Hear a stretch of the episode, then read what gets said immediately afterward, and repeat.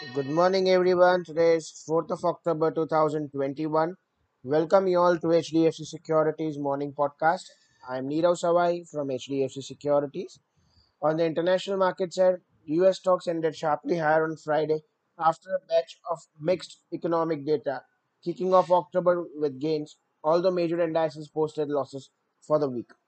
For the week, Dow fell 1.4%, its biggest weekly decline since the week ending September 10 while S&P 500 lost 2.2% for the week and Nasdaq saw a 3.2% weekly drop, also its biggest decline since the week ended February 26. The personal consumption expenditure price index climbed 0.4% in August. It was the sixth straight big increase. The rate of inflation in the 12 months ended in August edged up to 4.3% from 4.2%, the highest rate since 1991. Institute for Supply Management Manufacturing Index for September also rose to 61.1 from 59.9 in a month prior. The yield on 10 year Treasury note fell about 6 basis points on Friday to 1.464%, but still eked out a rise of less than 1 basis point for the week in a sixth straight weekly rise. Consumer price inflation in 19 countries sharing the euro accelerated to 3.4% year on year in September from 3% a month earlier, the highest reading since the height of global financial crisis in September 2008.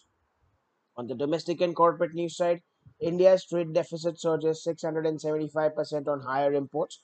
Export climbed about 21%. Most of the auto OEMs, barring Ashok Leyland in the CV space, has reported a steep decline in September sales Coal giant NTPC said it plans IPOs in three units could raise about $2 billion. And Federal Bank records 10% loan growth for the second quarter of FY22. As far as markets are concerned, Nifty fell last week by 1.8% after five week of gains.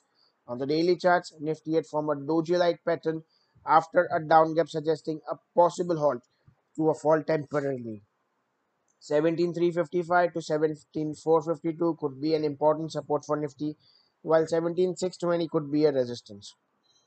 17792 on the upside seems difficult to breach in the near term.